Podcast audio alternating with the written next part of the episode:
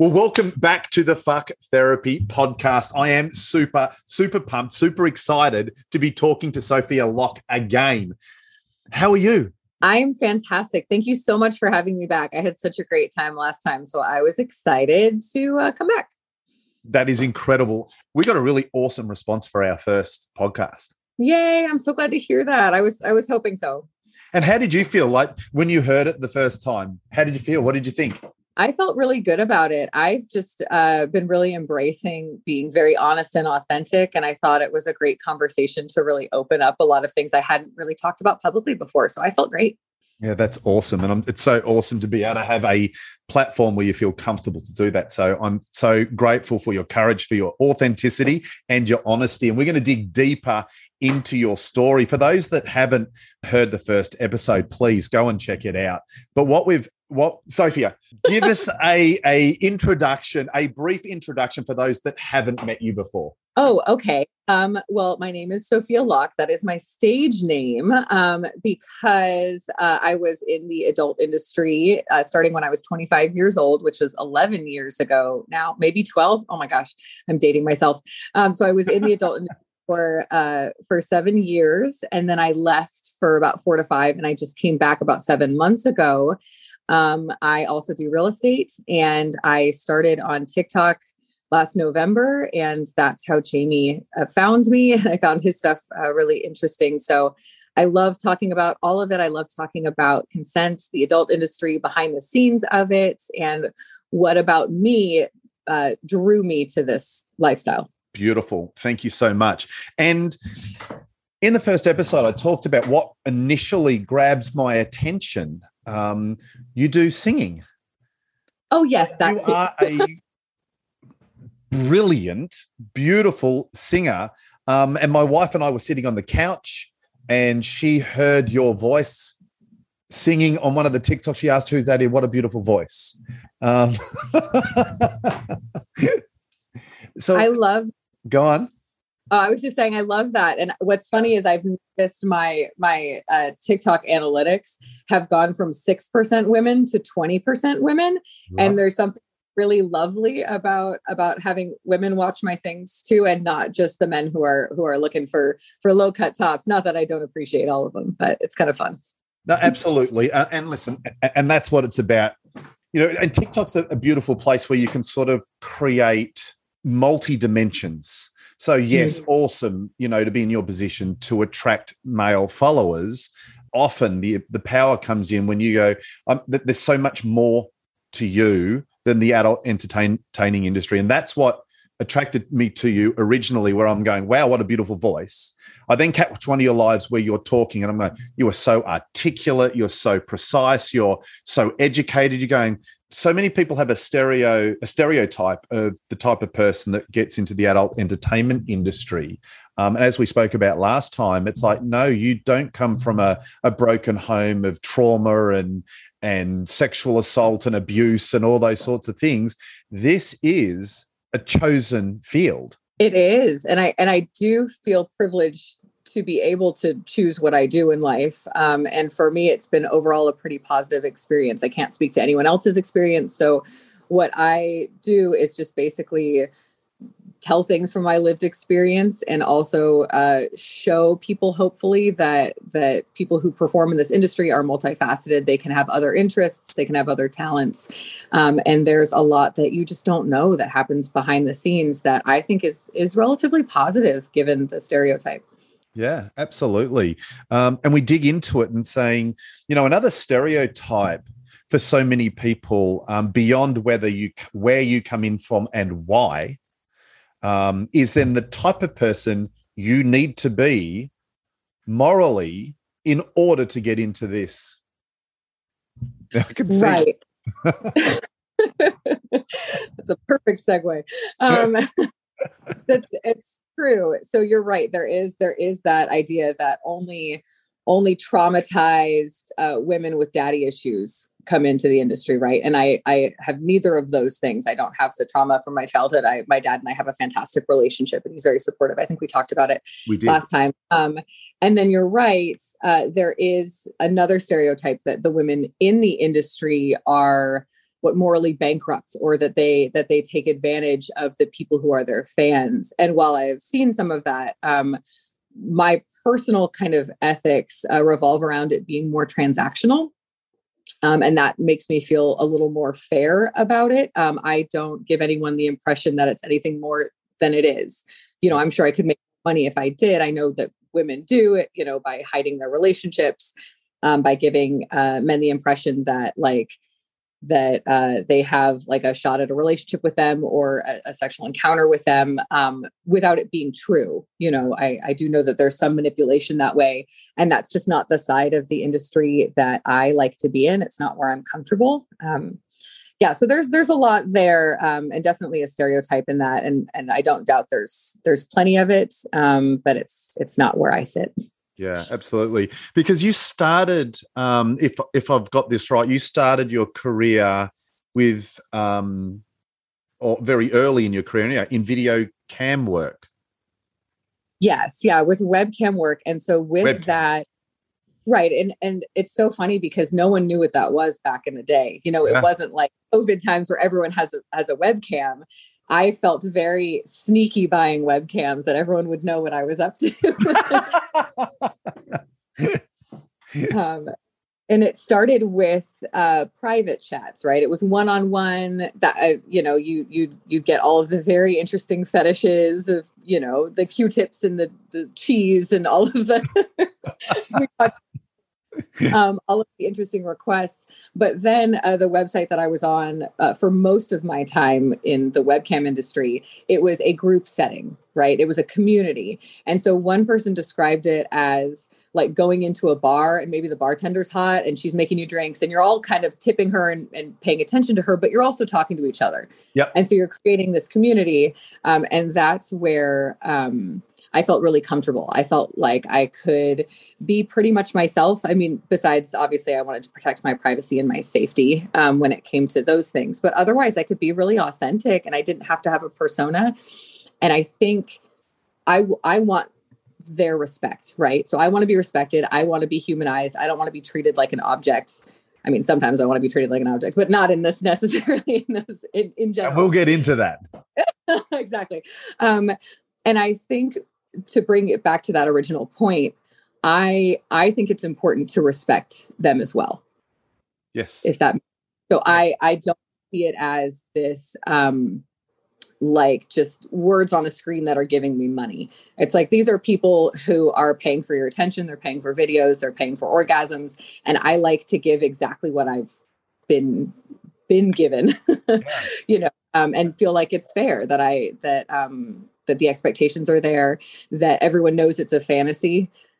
You know, if if yeah. if there if there are expectations. So yeah. So so I mean, integrity is is something that I hold um, as one of the highest character traits, and effectively, um, what you're saying there is it goes both ways.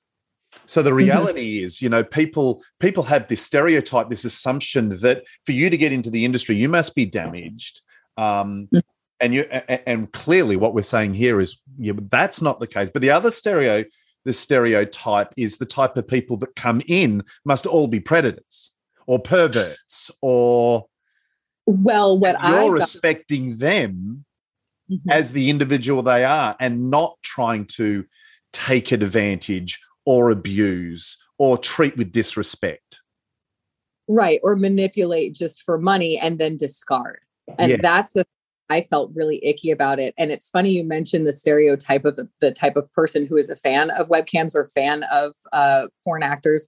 Um, that's what I ran into a bunch when I would do any kind of interview that I've done or podcast or radio program way back when, especially if it was a male um, host Yes. The almost every time I was I was when I was asked about it, the way that they spoke about the people who watch these kind of things was in a derogatory um mocking way where like everyone who watches you must be you know uh heavy set eating cheetos in his mom's basement he must yeah. be so disgusting to give you money and i think first of all, just overall as a stereotype, it's wrong. I'm sure there's all kinds of people who watch, just like there are all kinds of people who perform. You know, there's the mom down your street who probably has an OnlyFans too that you would never expect. Yes.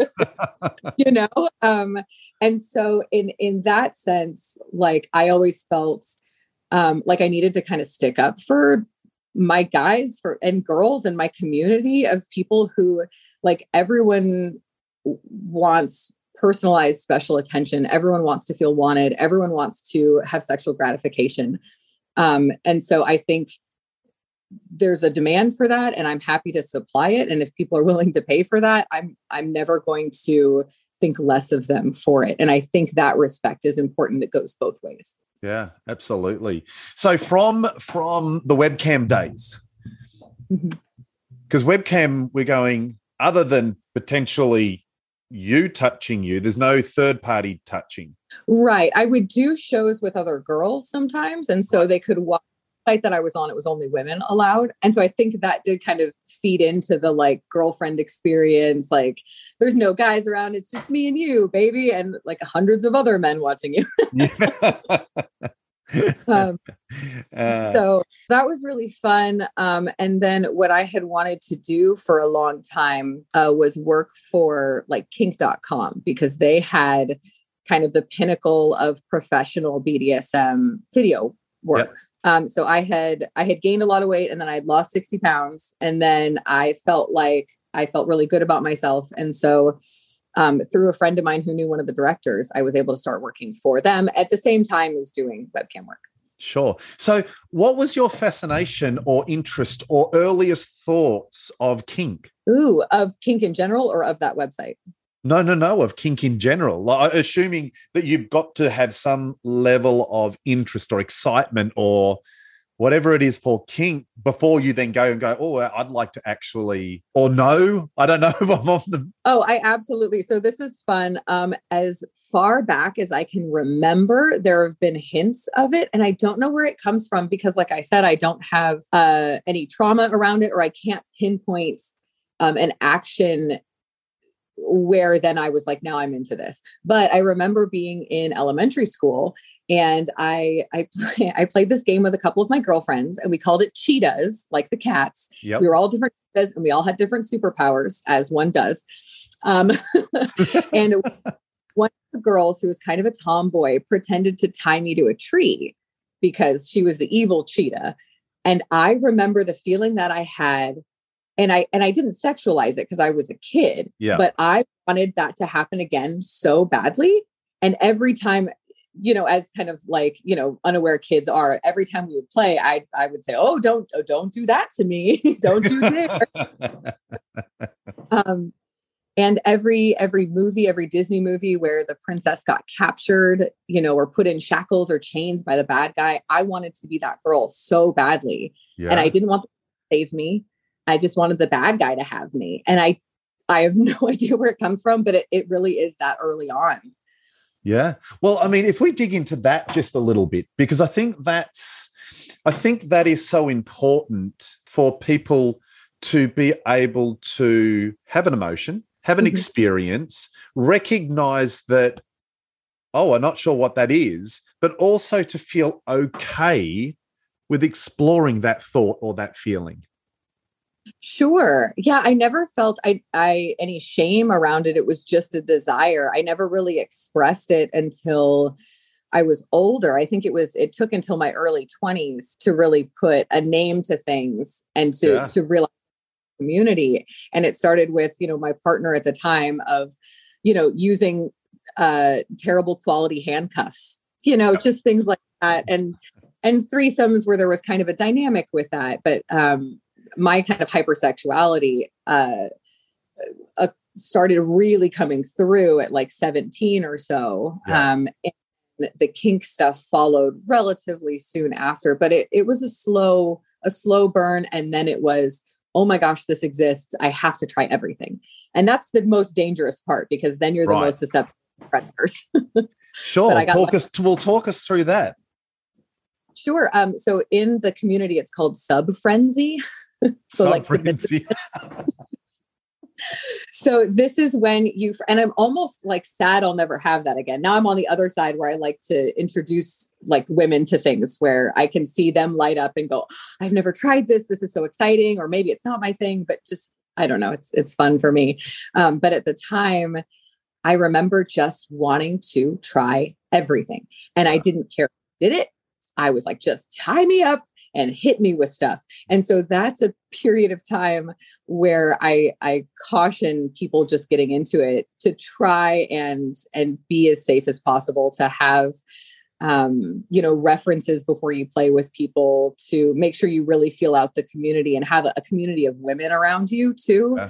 to yep. protect you because there are predators drawn to this right because it's suddenly Absolutely. these these girls who want you to do all of this stuff to them you know which within the bdsm community there's consent but these actions look the same when it comes to abuse. Yeah. You know so it's it's it's hard to make sure that that line is there and that you're that you will be respected um, and that your safe words and your consent will be respected. Yeah. And for those that don't know what you're talking about um, because i know many of the women that listen to this have experienced abuse but they haven't necessarily experienced or would even understand some of the things that you're talking about, understanding, you know, the vetting process to find the appropriate people to what it is. Many people don't actually know what BDSM is. They understand sure. that it's, oh, it's hitting for argument's sake. And you go, no, it's not. Right. Mm-hmm. um, so, can you just explain to us some of those more elementary pieces so people can go, oh, that is the difference between the two because they're night and day, aren't they? Well, it's funny because if you look at them on paper, it's the same actions. Let's say like getting getting hit in the face, right, with a hand. That can be something that is a horrific uh, a boundary crossing awful thing or it can be something that is exciting and fun and what you asked for. Yeah. you know, um, so it's uh, like bondage, domination, sadomasochism are usually kind of the the words used for that BDSM. Um, and I remember in my early 20s seeing videos and seeing someone dressed up in all rubber and being hit with a flogger, which is the thing with all the tails on it, and looking at it and thinking, this is so goofy. Yeah. This is ridiculous like who would be into this? Um they look kind of stupid. And and then the moment i was in a safe environment because the difference is consent. Yes. The act look the same the difference is consent right? Um and the second i tried it and had the experience of oh this is what it feels like um, with someone that i felt safe with and felt comfortable with so i could focus on the sensation and not um anything else around it. You know, it's it literally was what it felt like. Yep. I I get it. That feels great. you know um and so it's about it's about these experiences where you're having your body feel different ways like with these suits where you're completely covered up or you're um wrapped up in something it's about sensory deprivation right yep where you're only focusing on kind of what you can feel but you can't hear anything or see anything yeah. um that really cool sensation or um, the feel of like rubber on your skin. Some people sexualize that and think it's really neat. Um, yeah. So there are all these different ways to experience sensation, um, and then mentally to put yourself in a place where you're you're playing pretend. Right? It's a fantasy. This yeah. person's in control of me, is dominant over me, or I'm submissive to them. You know, in my daily life, I don't feel this way, but I sure can pretend and know that I'm safe in the back of my mind. And that way I can enjoy it just as a fantasy. And that's what it is it's a fantasy. And when it is not a fantasy, when you have real fear, that is um, assault. That's Absolutely. illegal. That, that's the difference. 100%. So I want to take a deeper dive in, into consent. That's my favorite topic. Let's go. Right. Because I think this is so misunderstood. And so many women that are being abused give verbal consent, but it's coerced and it's manipulated or it's blackmailed. That is not consent. And I'd love no, your thoughts on it. Yeah, that um it's it has to be 100% enthusiastic consent. And the thing with BDSM and what I love about it is the communication around it. It's a how discussion. does that look? So for professionally, um, it uh, in in adult video scenes, at least for kink.com, it's an entire checklist that you fill out beforehand. And it uh, can change based on the day. It is not, it's a basically like a living document, right? So you fill it out and you can say, um, the the things you're into what you're not into the words you don't want to be called um, whether you can have marks or not which implements you prefer to use and so it is this basically a conversation with the dom with the director um, they go over it with your scene partner in front of you and you can clarify um, and this is the kind of thing that i've had in my relationships and that i've had in my private scenes with people that i've played with and i think the clarity of it is the difference. Yeah. You talk about this coerced kind of manipulated consent where where you're saying, "Well, yes, I'll do it, but only if you'll stay with me," or that kind of thing. And this is completely different. This is cut and dry. Most of sex work is, and I love it. It's cut and dry. It's like, what are we exactly doing here? What are we consenting to? What word gets us out of it? And then if anything is crossed, we're done. Any yeah. boundaries crossed. Yeah, I love that. I love that. It's so it's uh, it, it's funny. BDSM is at the absolute forefront of consent. It's it's above marriage. Oh, tell me tell me thoughts on that. I'm curious. well, marriage is a funny thing. Many people think that they have ownership over a person once they're married.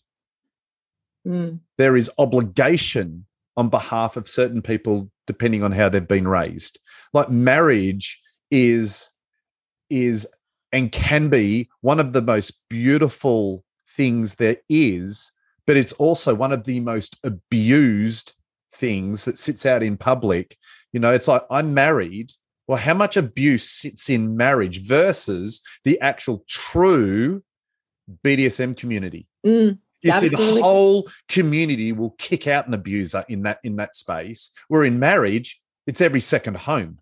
Wow.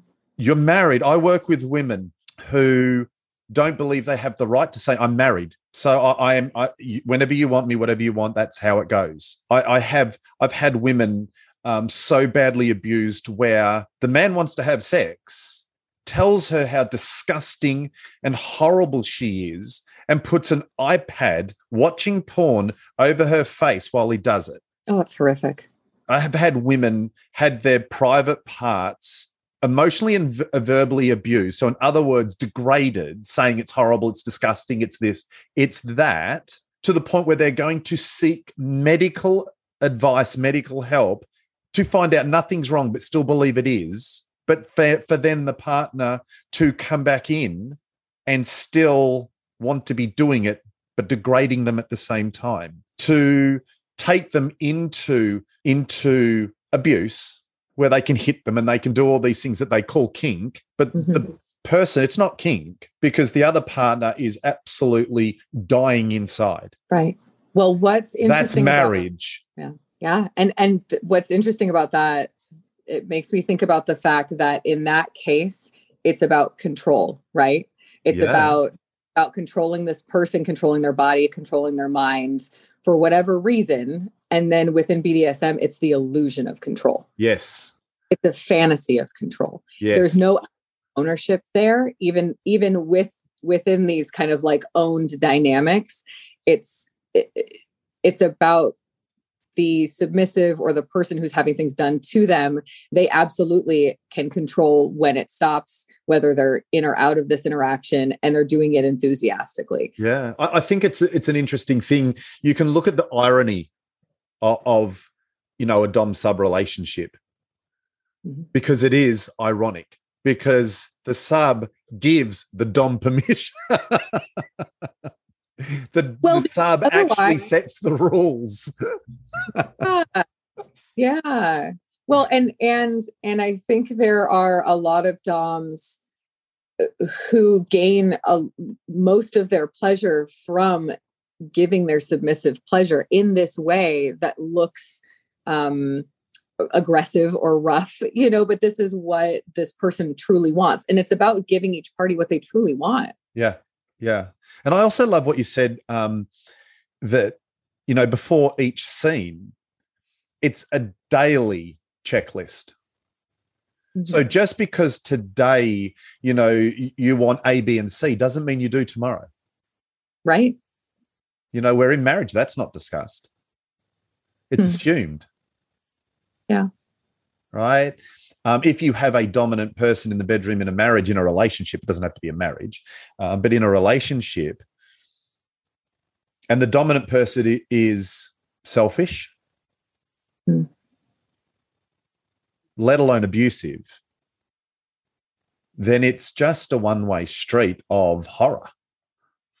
Right. And that's not true BDSM. That's not this uh, consensual, wonderful thing that both people are enjoying. It's just abuse at that point. Yeah. It's control abuse. Yeah.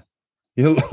it's funny if you turned if you turn if you if you turn perception around. You mm-hmm. turn perception around and it's kind of like, you know, it, it, it's marriage. Well, that seems dirty. It's kind of like what you give consent once in potentially your life. Right. that, that sounds a bit risque. right. You go, well, in our industry, that's not how it works. No, I, it's it's such a like, especially dating outside of the industry when I was single, the idea of talking about all of this and talking about testing and talking about what you're interested in doing and what your partner's interested in doing that's such a normal thing for me but it was it it caught people off guard. Yeah. You know it caught men off guard. Um but i i'm too old to have a bad time with yep. sex. I you know what i mean? Like i'm just i want i want my i protect my energy i protect my time i want to have a good time and if i can talk about it comfortably i would love for other people to feel comfortable talking about it within their relationships or outside of relationships or you know in the adult industry but this is something that is in the adult industry is commonplace and expected to talk you about need to run a program. Most married people do not know how to have a sexual discussion. Yeah. They do not know most, you know, I talk about talk to so many relationships that, that are in turmoil. Um, and let's just talk about healthy relationships and not always just bad relationships. In healthy relationships, as a rule, you know, you've got one more um uh, someone that that prioritizes sex over the other person, someone that perhaps is a bit more, risque than the other person, um, and life, life, particularly marriage and kids and all those sorts of things, you know, steps in. And the number one fight is about sex. And if you raise sex, it becomes dirty. So the person that that wants it the least kind of feels very pressured. You know, the person that wants it the most feels rejected. Mm-hmm. You know, the person that wants it the least tends to then effectively spin it around on the person that wants it the most and go, does everything have to be about sex? Mm-hmm. And the other person is kind of going, well, c- can something be about sex? right. But they don't yeah. know how to communicate without become emotionally charged one way or the other. Mm-hmm. Like well, we're, and I, we're miles behind Uh, but I had this exact experience in my relationship. And it was the one that I was in when I first started in the industry. You know, I was in that relationship, started in the industry, we had a business together. And that was, you know, that was the the issue was that the sex drive difference was too big, with mine being a lot higher. And it took it took years for it not to be, you know, blamed on me for just wanting it too much. And I it just wanted it anytime. Yeah. Um, and so it's it's really difficult when there's a really mismatched sex drive. And I think that's why it's one of those kind of core things, along with do we want kids? How do you feel about marriage? How do you feel about politics? How do you feel about religion? I think it's one of those core things that at the beginning of a relationship and to watch like hormone levels or testosterone levels, like that's been issue, you know, issues too in relationships of mine. Um, to where how do we get on the same page of this? So you're right one partner isn't feeling rejected and the other one isn't feeling kind of put upon. Yeah. Yeah. And I, I, think it's to be able to navigate that is really important. But let's just take a slight deviation. And and there's going to be a few people listening going serious? This is just heating up. Why are you taking this in any other direction? And it's like you know be patient. Um so we want to know more about you. Last time we spoke about and this is this is why i wanted to interview you you know because you you have so much dimension. You have so many layers. One layer of you is you know that you're in the adult entertainment industry. You know you are extroverted. You, you, are a sexual being and you embrace that but you do it with integrity and i think that's incredible you know another aspect is that you're an incredible musician and, and you dedicate time and effort to that another aspect is that you're a professional realtor a real estate agent and you're particularly successful at that. Uh, and you're looking at these areas of your life, and it's like, can this woman do no wrong? You know, you're beautiful, you're successful in multiple areas. Um, you don't come from trauma. This is this this surely there, there's there's something there. And as we've spoke about it, yeah, you you've had some periods of time where decision making was an issue finding your feet was an issue, but you also grappled with alcohol. Yeah, absolutely. Um, if it makes you feel any better, I am terrible at drawing. So if that that's going to make no one feel better. that part awful. Um, so I I absolutely um, uh, alcohol I think was an issue or I know was an issue for me a lot longer than I realized it was, you know. Um, so I, you know, I, I, I felt like I drank as much as the next person throughout my 20s. Um, but I had, you know, issues with blacking out where I wouldn't remember parts of the night or the whole night and then find out eh, with great embarrassment and shame that I had, you know, been mean to my partner in my early 20s, which I never felt anything bad toward him but of course that something would come out you know when i was drinking. Um, and so what i did over the course of about 10 years was try and negotiate right and i think a lot of people who have issues with alcohol whether they're alcoholics or not um, do this yeah. where they say okay, well i i don't want to cut this thing completely out because 90% of the time it's pretty fun and everything goes okay but for that 10% of the time, how do I knock that down so I don't have these negative consequences? Yeah. And so what I tried to do was, well, maybe if I just don't uh, drink this certain kind of alcohol, right? Maybe if I just stick with vodka, I'll try that. And then I don't get as angry. And that's true. That worked for a little while, right? Yeah. Um, and then it turned into, well, um, maybe if I just drink at home, or maybe if I budget it when I go out. And it seemed that no matter which direction I turned over the years, I would still always have these um, instances of blacking out and and doing actions that I wouldn't have done sober. Um, I was lucky to have never done anything really devastating. You know i never hit anyone while driving. Um, i i never was like assaulted or anything like that but all of these things absolutely could have happened and probably should have with how you know how much i drank.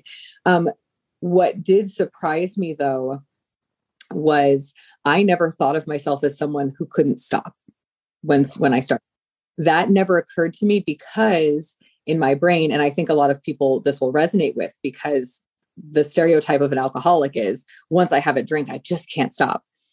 But when I was drinking, I never felt like um, I wanted to stop and I couldn't. I always the the thing in my mind was it wasn't even a choice either way. It was yeah. well, if I'm having fun, I might as well have more fun, and that I I never stopped with that. If that makes sense. Yep. Yeah. yeah. So. Um, so for me, it just felt like, well, yeah, I'm having fun. I happen to be closing out the bar. There happens to be no wine bottle left at the end of the night. But it was because I just there was no there was no part of me that asked myself once I was drunk, maybe you should stop. Yeah. There was nothing there that kicked in.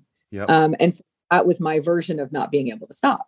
Right. Um, and apparently it's not very normal to black out a bunch. And I did not know that. For anyone listening, you now know. that, uh, yeah, apparently not everybody does that relatively regularly. And I should have known because my dad has been 30 something years sober, right? Around the same age as I was when I quit drinking, which was about 30.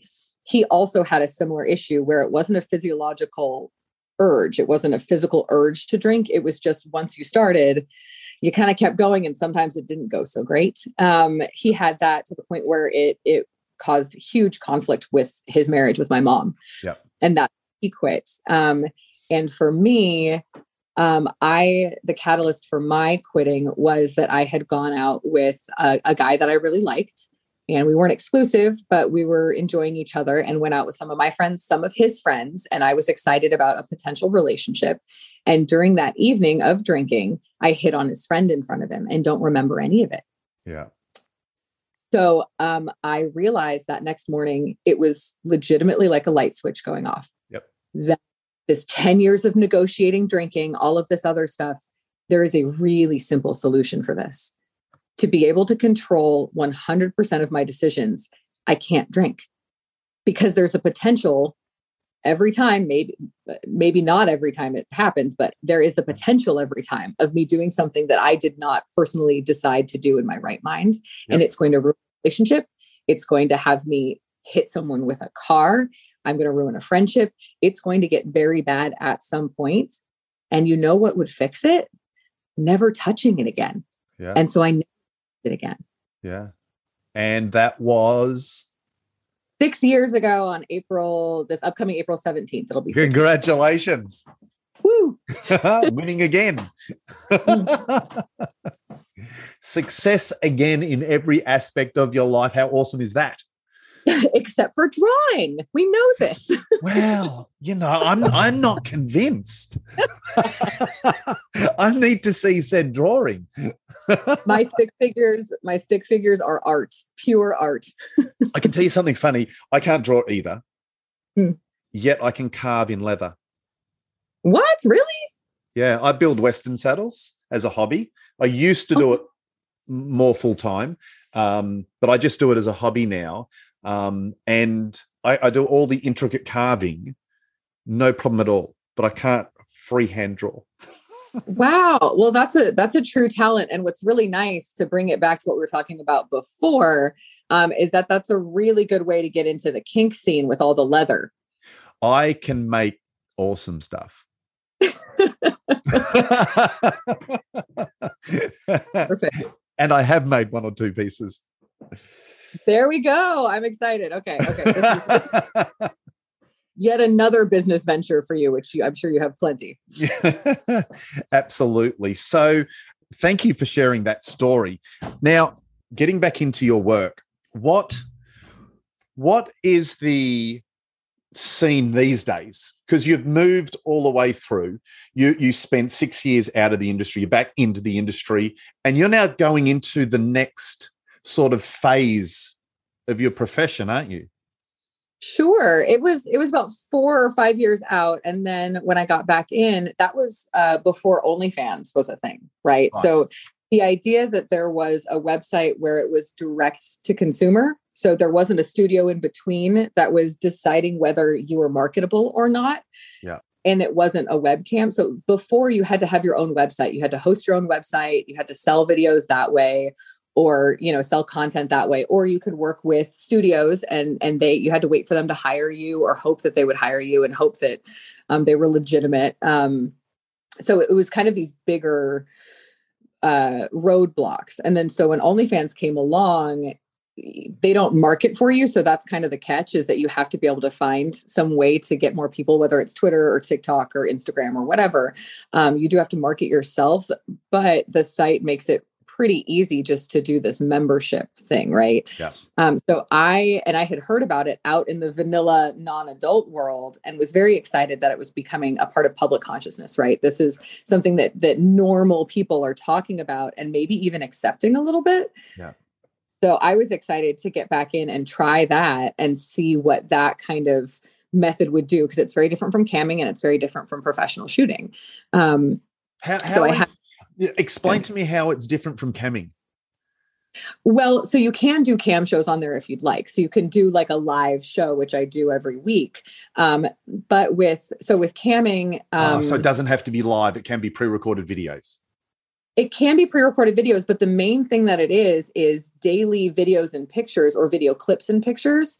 Um, at least for me, it's daily um, that you're posting. So it's almost like think of it like uh, like a dirty private Instagram feed. So is it wrong for me to ask? Like I, I had no idea. So what I'm learning this as you're talking. Fun. uh, daily. So what what do you put on? Is it wrong of me to ask what you put on daily? No, that's totally fine. Um, it's it's funny because this is one of those things that you do have to feel pretty passionate about. You have to be like a real true exhibitionist or have an incredible work ethic to yeah. be able to to post consistently because that's what people people are paying a membership amount, right? Yep. And you can discount it for whatever. You can give trials or you can make it free and then upsell videos. Yep. Like you could make free. So there are lots of different strategies to make money on it. For me personally, it's um uh, more explicit content than you'd see on Twitter.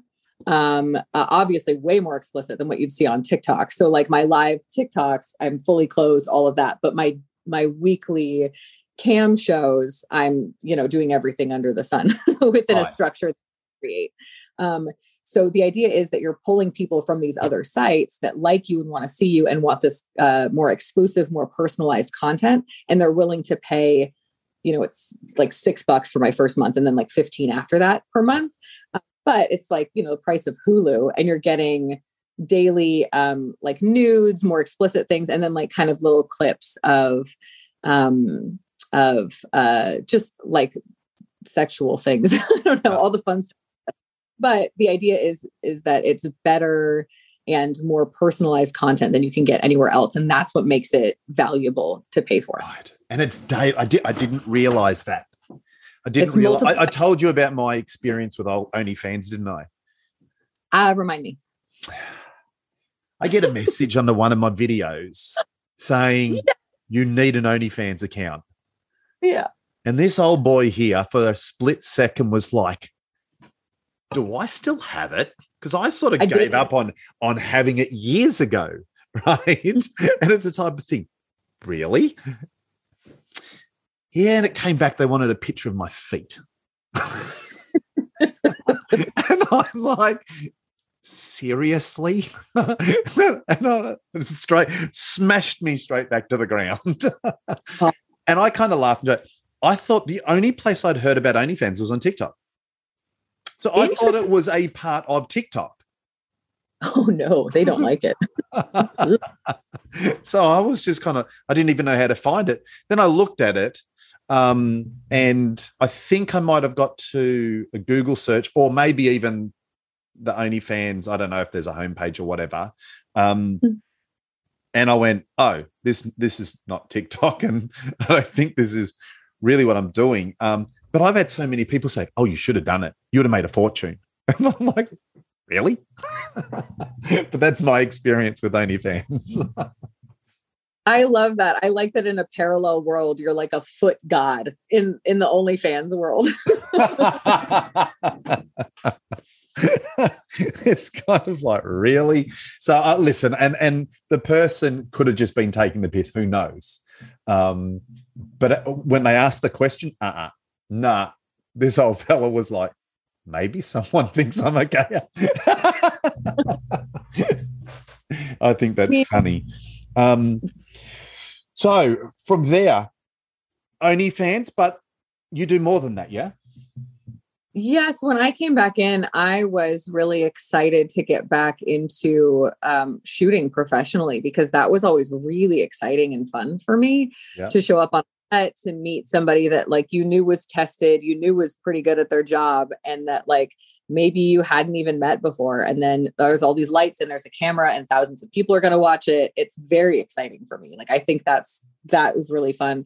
So I was fortunate enough to have one of like the kink directors when I came back um, want to shoot again, even after all these years. Um, so I I did gosh, I've done like about four shoots since coming back, a, a, VR one, which was really neat. That was a whole different kind of world. Um, and then uh, uh, um, uh, like I've kind of put feelers out for the different companies I worked for before, but then um, like recently, as of today, like signed with an agency so that hopefully I can go, you know, spend a week in LA and shoot for the week and leave with lots of money, some great memories, and more exposure for my OnlyFans, so that when it goes out there to all these tube sites and all of these other sites, subscription sites, people will say, "Hmm, I like her in this. I wonder what she puts out daily of like her just general life."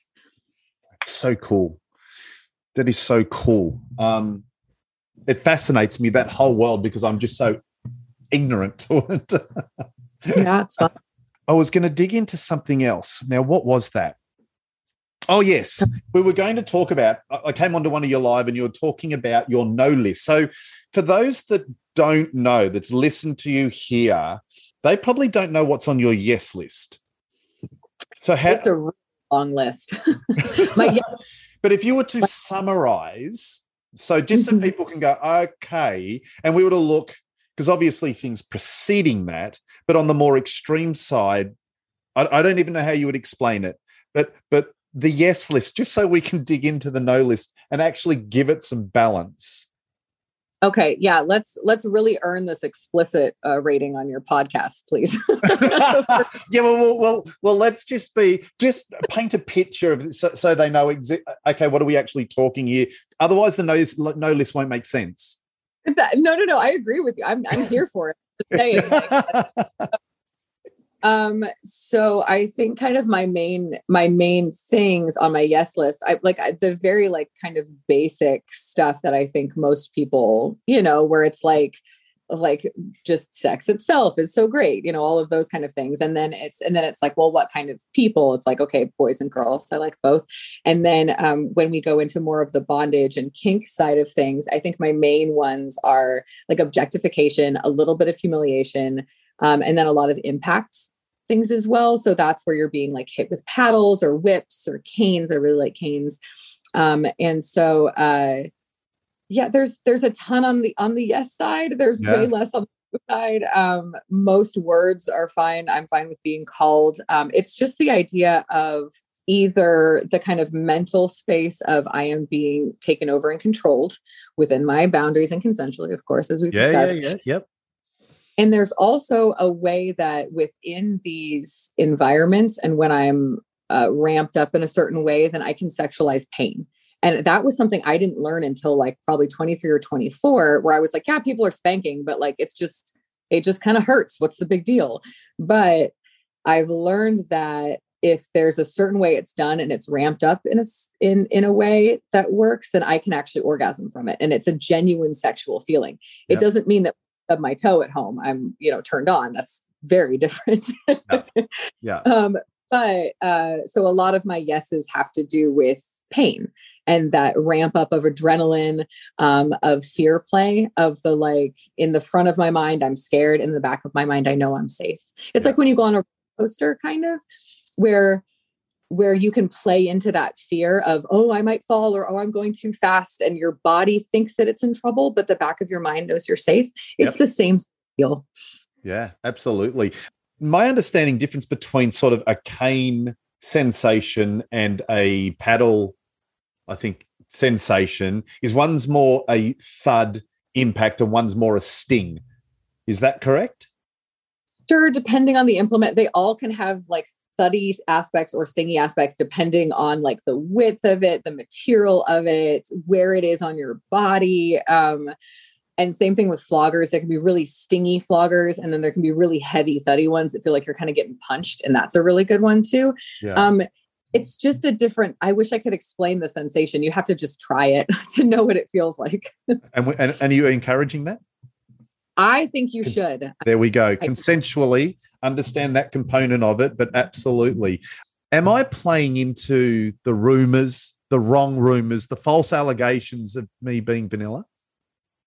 So, what I think is that you already know people have a foot thing for you. The bottom of the foot caning is a really good sensation. I think you need to experiment with your wife because she's doing it to you. So she doesn't even have to have it done to her. You should do the bottom of the foot caning. It's one of my favorite things. I have a recent video of it on, on Kink.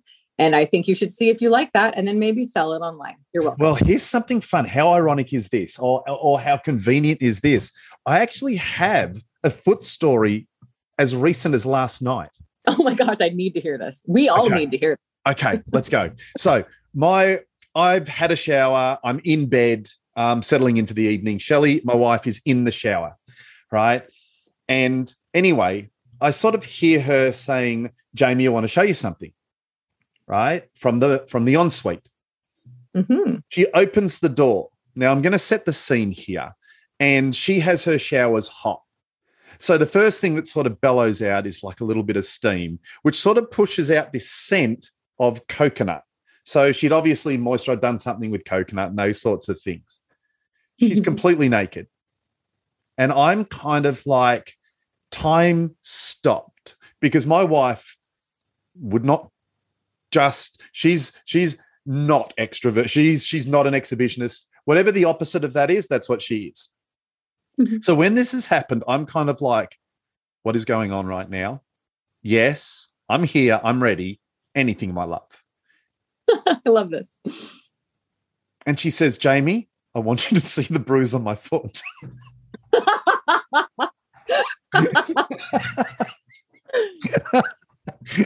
and I'm like, what? she said, I don't have a look at this. And I'm like, I can't focus on your foot right now, babe. and she literally put her foot beside the bed to show me a bruise. She goes, I don't even know where I got it from. Walk back in the ensuite and shut the door.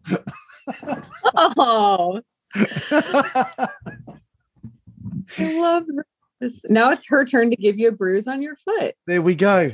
There we go. That was last night, and I did have a giggle when that happened. So now we know, and and also, I don't even know how you do it. As far as your kinks are concerned, on the extreme scale, Hmm. where would the like the industry sit sit you, or where would you sit yourself on that scale? Because you're definitely not the ones or twos. Right. So that is that's interesting. When I first did I when I did my first scene for Kink, um, the the the girl that introduced me uh, to the director, who's her, she's a dominatrix, and her name is Snow Mercy, which is No fantastic. mercy. Um, so she introduced me and said, I think you should shoot her because she's genuinely into this. And so when I when I got to the set and I was very excited, very nervous, and we went, you know, zero to 100 when it came to like playing in pain, and he could tell that I was genuinely into it. I remember overhearing in in the background him talking to somebody in between scenes and just talking about how much I could take and how I was, you know, like the real deal with all of this. And so that made me feel really good. I had no idea you know um where i was on that on that scale but then i've i've heard throughout the years that i'm still the one they talk about that that did the two by four that got hit with a two by four and two, two waterboarding scenes and i so i know i'm on i'm on a very extreme end i know there are people who do crazier stuff than i do but i think it's a very small world Yeah. um and so i i, I think i'm i'm pretty extreme Yeah. Yeah. And that's the point that I just wanted to get out there so people understand the no list a little bit better. Um, so, on that no list, what are some of the things that are just they're no go zones?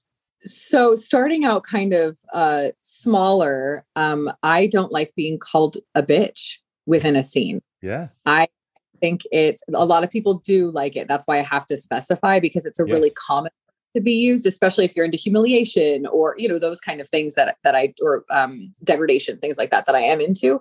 Um i don't personally like that word because it doesn't feel sexual to me. There are other other words like slut or whore, all those kind of things feel sexual to me that in the right context are a turn on. Yes. not if someone pulled it at me in the street of course not but within this. Um and um so i have that. I don't like impact play um on my uh like vulva. I don't like to be hit there Yeah. so that's another one that's that's kind of weird for the industry that i'm in and considering how extreme i like. Um i've learned that i don't like cattle prods. Yeah. Uh, i did I, I tried that and i did not enjoy it so that's on my um yeah it's a relatively small list. I mean um i'm trying to think of other things that i put in that tiktok video. I had i had a bunch listed. There, there was a bunch. Um, and I, the thing that I loved about it was because it's, t- I, I think there's two angles that I want to hit on this. And it does come back to consent, which is obviously a passion point of mine. Um, and it's a passion point of yours. So it's awesome. Um, and that is the combination of being comfortable enough to have a no list, as simple as going, yes, um, love it in the right context at the right time to be called a slut, but I don't in the same time want to be called a bitch. And I think that's hugely powerful because one of the things I do see is is the management of ego in that space when you start getting a reputation for being someone oh wow this woman this, this girl can really take it. She can really push and ego can buy into that and push you beyond beyond where potentially it needs to go so it's the management of that ego which you know as you said when you sort of got into it you're kind of like everything i just want whatever versus mm-hmm. and with whomever and potentially shortcutting the due diligence required to, sh- to ensure your safety mm-hmm. which is key but then to also be in that space where you can go, yeah, no, don't call me bitch. Mm-hmm. Like I right. love that. Right. And it just takes it takes experience and it takes knowing yourself. And that's why even if someone uh, isn't as extreme as I am in all of these things, I think there's so much power in knowing what gives you pleasure genuinely. Yeah. And having a safe environment, a non-judgmental environment to be able to explore that in, yeah. whether it's with self with masturbation whether it's with a partner who's open to hearing things and you and you won't feel judged by um i think there is there is so much there um and it does it feels powerful to me to say this is what i like to do this is what i will not do and i will not be pushed to do it. That's the bit i just wanted to cover on and i love it. Same wavelength you will not be pushed into it. You see you know one of the programs i run is a boundary management program you know and we're talking about the simple things in life saying no to the simple things in life mm-hmm. which is something people grapple with yet here we are in a situation where we've got a, com- a couple of things in play you know one potentially someone paying for a service two you know we're, we're in this environment where there's potential expectation mm-hmm. potential mm-hmm. desire that doesn't align with yours and the actual ability of you, your own self worth, your own self awareness, and to seek clarity to say, yeah, no, that no, that that's a no go zone. Um, you know, as you say, don't hit me on the vulva. You go, well, no, that's that's part of. No, it's not. For me, that's a no, and it's okay for that to be a no. You know, to be called a bitch and say no, that's power. That's self worth. That's that's having integrity for you and it's something that we need to apply in this instance you're looking at it going is this more difficult to you know will you go on a second date with me? And you're going i don't want to go on the date with you. I didn't feel safe in the first date. I don't want to go but i'm too scared to say no. I'm too uncomfortable to say no. Yeah. Yeah. And i um i found that feeling powerful uh, through this kind of work has translated really well to my personal life. I I have a, a, couple of my friends that aren't in the industry, and they call me the boundary queen because because I encourage, especially other women, to stick to their boundaries. It's I I'm very protective, as I said, of my time and my energy. If I leave an encounter and I feel like I have less energy from it, or I'm not I'm not energized from it, I won't I won't see that person again if I can get out of it. You know what I mean? Like I the one thing that has really helped me in the last probably three or four years has been getting comfortable with saying no and knowing my own self-worth and that because i'm a people pleaser i was i was raised to be a people pleaser it's hard for me but i think you know being in a in a position of power at least i feel like in the adult industry and running my own room and running my own prices and doing what I want to do and not doing anything else besides what I want to do, yeah. it translates really nicely into real estate, into my personal life, into my friendships.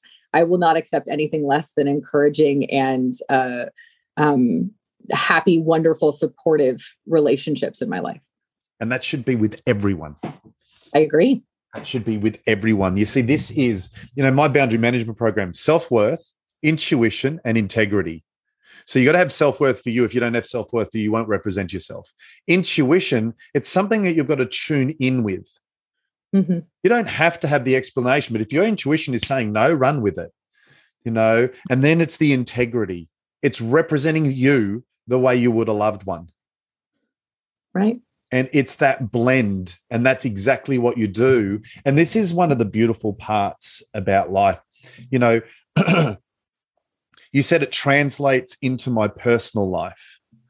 So, what that says to me is it actually doesn't translate into your personal life at all. It just means you're living a life of authenticity.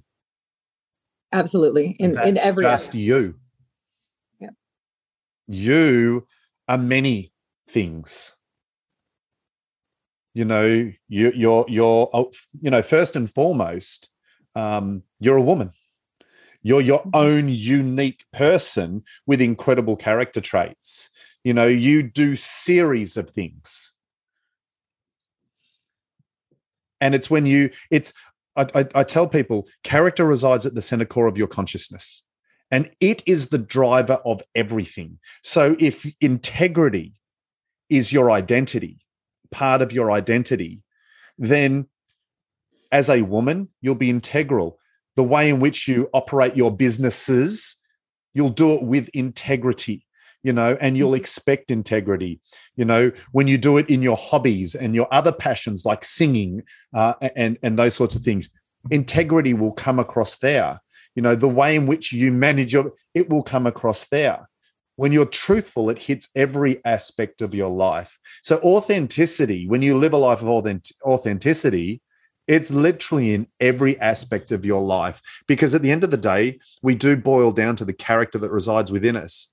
And you clearly have incredible character and you've grown in self awareness, which is beautiful. Yeah, I appreciate that. And I, I do feel very solid. And I think so much of that is keeping those promises to myself you know and and making sure that i that i know what's best for me and i i put that as the priority and then yeah. that way you can live a life with integrity well you you keep nailing it you keep your promises to yourself that's congruence mm-hmm. you're congruent to your word well what does that do that builds self trust. It is the absolute foundation of self worth because once you trust yourself, just like if you trust someone else, well, you start respecting that person.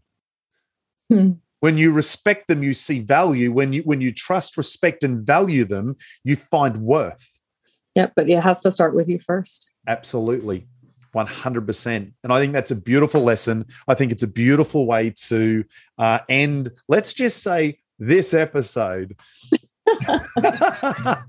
and here's something funny. The other day, I actually registered fucktherapy.com.au domain. Yeah. so watch this space. We've got some creative ideas what we're going to use it for. But um, thank you again so much for your time. It really is a privilege. For me too. Thank you for having me back. It's always really nice to have these conversations and thanks for letting me express myself, you know. Yeah, you're it's a great so welcome. You're so welcome. So, everyone, please take for this podcast the key points out of it without doubt authenticity, integrity, honest, trustworthiness, truthfulness, you know, and this is trusting you, being truthful for you, having integrity for you. It's having self worth and believing it, knowing how to set, manage, and maintain boundaries. And consent is real and it applies to every aspect of the life. And it's for you to give and for you to give only. It can never be coerced, never can be manipulated, and never be blackmailed. You're awesome. Stay strong.